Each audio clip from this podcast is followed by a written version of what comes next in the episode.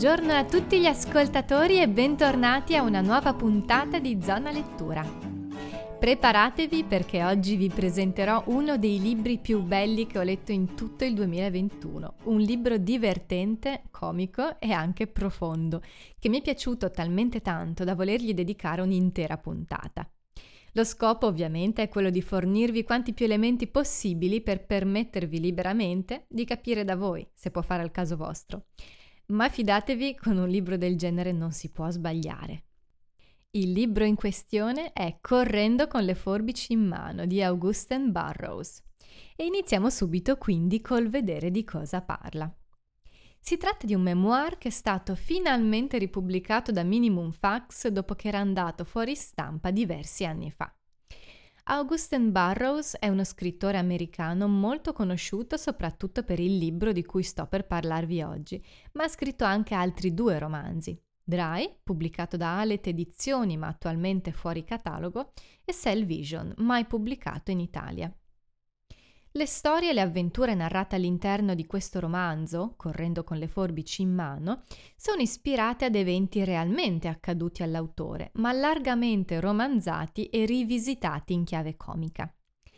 La famiglia a cui si è ispirato Burroughs per il suo memoir lo ha addirittura citato in giudizio per diffamazione, invasione della privacy e volontario infliggimento di stress emozionale alla fine si sono accordati per definire il libro non un memoir ma un semplice romanzo. Dal libro è stato tratto anche un film diretto da Ryan Murphy, prodotto da Brad Pitt e interpretato da Joseph Cross, Brian Cox, Alec Baldwin e Evan Rachel Wood. Il film personalmente non l'ho ancora visto, quindi la mia è solo una segnalazione e non ancora un consiglio. Comincio subito quindi col consiglio vero e proprio, quello di leggere correndo con le forbici in mano, presentandovi la trama e gli assurdi episodi descritti. Tutto inizia con una scena in cui troviamo Augusten, il protagonista della storia, e sua madre Deirdre, una donna eccentrica che scrive poesie e si pavoneggia davanti al figlio declamandogliele a voce alta. Augusten è un ragazzino di 11 anni che presenta qualche evidente stranezza, come la difficoltà a staccarsi dalle gonne della madre nonostante la sua età, o come il desiderio di ricoprire e avvolgere il dorso e le zampe del suo cane con la pellicola d'alluminio per vederlo scintillare, o come mettersi vicino al cofano della macchina per ascoltare il ticchettio accostando la faccia al metallo per sentirne anche il calore senza contare la sua ossessione per i capelli e per l'aspirazione di vedere un giorno il suo nome come marchio sulle confezioni di prodotti di bellezza. Vi mostro questa scena iniziale del libro leggendovi le prime pagine. Mia madre è sull'attenti davanti allo specchio del bagno e odora di lucido e di pronto. Un misto di Jean Naté, gel di Petit Doux e della dolcezza cerosa del rossetto. La pistola bianca del suo phon è appoggiata sul cesto della biancheria sporca, etichetta mentre si raffredda. Ora fa un passo indietro e con le mani si liscia il vestito, un pucci psichedelico, da capogiro, mordendosi l'interno della guancia.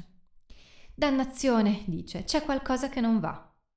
Ieri è stata al Chopping Block, il salone trendy di Amherst, con i suoi lucernari a bolla e piante di ficus Benjamin in fioriere cromate. Sebastian le ha dato una bella ripassata. Quell'odiosa di Jane Fonda, dice, arruffandosi i capelli castano scuro. Fa sembrare tutto così facile. Si liscia i tirabaci fino a dar forma alle punte, che mettono in risalto gli zigomi. La gente le ha sempre detto che assomiglia a Lauren Bacall da giovane, soprattutto per gli occhi. Non riesco a staccarle lo sguardo dai piedi, che ha infilato in un paio di insidiosissime décolleté di vernice rossa a tacco alto. Siccome di solito vive in sandali, mi sembra che abbia preso in prestito i piedi di un'altra. Forse quelli della sua amica Lidia. Lidia ha i capelli neri cotonati, uomini e una piscina a gradoni. Porta sempre tacchi a spillo, anche quando se ne sta seduta in piscina nel suo bikini bianco, mentre fuma sigaretta al mentolo e parla a un telefono verde oliva modello Princess. Mia madre porta scarpe eleganti solo quando deve uscire, quindi ormai le associo a una sensazione di abbandono e terrore. Non voglio che vada via. Ho il cordone ombelicale ancora attaccato e lei lo sta strattonando. Mi sta prendendo il panico. Io sono in bagno vicino a lei perché ho bisogno di starle vicino il più possibile. Forse va a Hartford, nel Connecticut. O forse al Bradley Field International Airport. Adoro l'aeroporto, l'odore di carburante per jet, volare giù dai nonni. Adoro volare. Da grande voglio fare quello che apre gli scompartimenti sopra i sedili, che può andare nella cucinina dove tutto si incastra alla perfezione come un luccicante puzzle d'argento. E poi mi piacciono le uniformi e me ne farebbero indossare una, con tanto di camicia bianca e cravatta, e persino un ferma cravatta a forma di ali d'aeroplano. Servirei noccioline in pacchettini d'alluminio e offrirei da bere ai passeggeri in bicchierini di plastica. Vuole tutta la lattina? direi. Adoro volare giù dai nonni e ho già imparato a memoria quasi tutto quello che dicono gli assistenti di volo.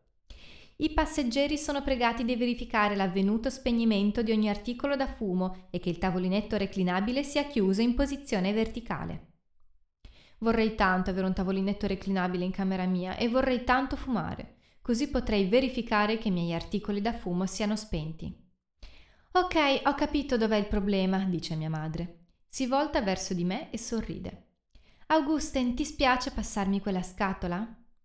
L'unghia d'artiglio, smaltata di beige traslucido, indica la confezione di maxi assorbenti Cotex sul pavimento accanto al water.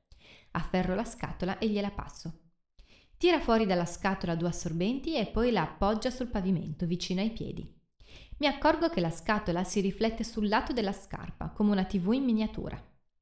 Facendo la massima attenzione, toglie la striscia di carta dal retro di uno degli assorbenti e se lo infila su per la scollatura del vestito, sistemandolo sulla spalla sinistra.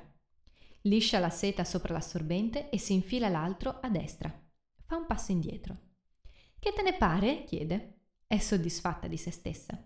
Come se avesse fatto un gran bel disegno e lo stesse appiccicando con orgoglio sullo sportello del suo frigo interiore.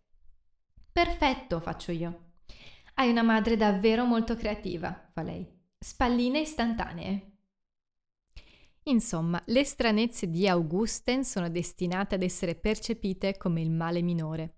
I suoi genitori infatti mostreranno ben presto di non essere in grado di gestire in maniera sana la propria vita e la loro famiglia e si separeranno in maniera poco pacifica dopo numerosi consulti psicologici. Il padre alcolista soffre di rabbia repressa e tendenze omicide e tenta ad ogni sbronza di ammazzare la madre. Lei, del resto, soffre di crisi psicotiche e lampi di follia brillano sempre più spesso nei suoi occhi.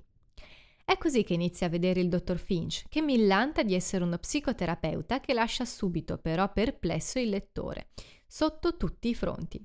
I suoi metodi terapeutici poco ortodossi, i suoi consulti psichiatrici poco professionali, le sue dubbie modalità di condurre e gestire un colloquio psicoterapeutico sono solo il preludio alla palese incompetenza e mancanza di serietà dello psichiatra. Il dottor Finch, infatti, sostiene che per la salute mentale di Augusten e di sua madre sia assolutamente necessario che si stabiliscano a casa sua. Una volta lì, Augusten scopre che non sono i primi, lui e sua madre, ad aver beneficiato di questo speciale trattamento. La casa del dottor Finch sembra un autentico ricovero per matti, non solo per la presenza di numerosi pazienti che soggiornano nella sua dimora, ma anche per le condizioni in cui versa la sua abitazione. Anche i membri della sua famiglia, in quanto a stranezze, non si fanno mancare nulla. La loro non si può definire esattamente eccentricità, probabilmente c'è qualcosa di più serio dietro. La tragicomicità che si nasconde dietro questa famiglia, infatti, lascia riflettere. Un dottore che dovrebbe curare le persone, ma che per primo mostra evidenti segni di squilibrio. Una casa che dovrebbe accogliere i malati e che invece sembra il rifugio di pazzi vagabondi.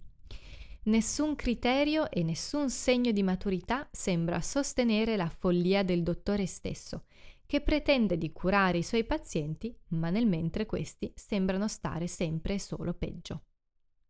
Che dire della crescita di Augusten, che passerà gli anni successivi della sua adolescenza in pasto alla pazzia di questi soggetti.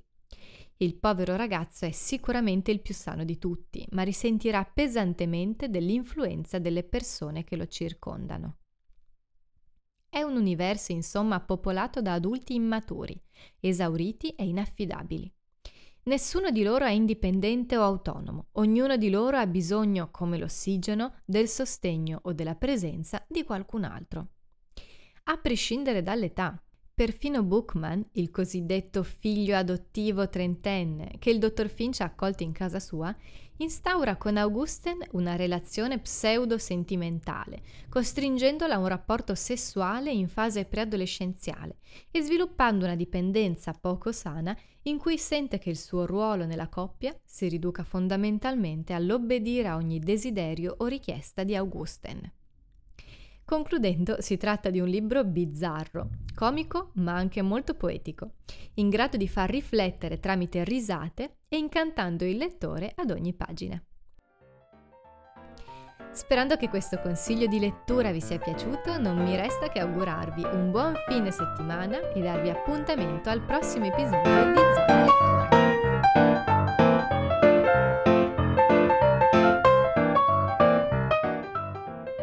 Avete ascoltato Zona Lettura, un podcast ideato e prodotto da Ludovica Scaramuzzino.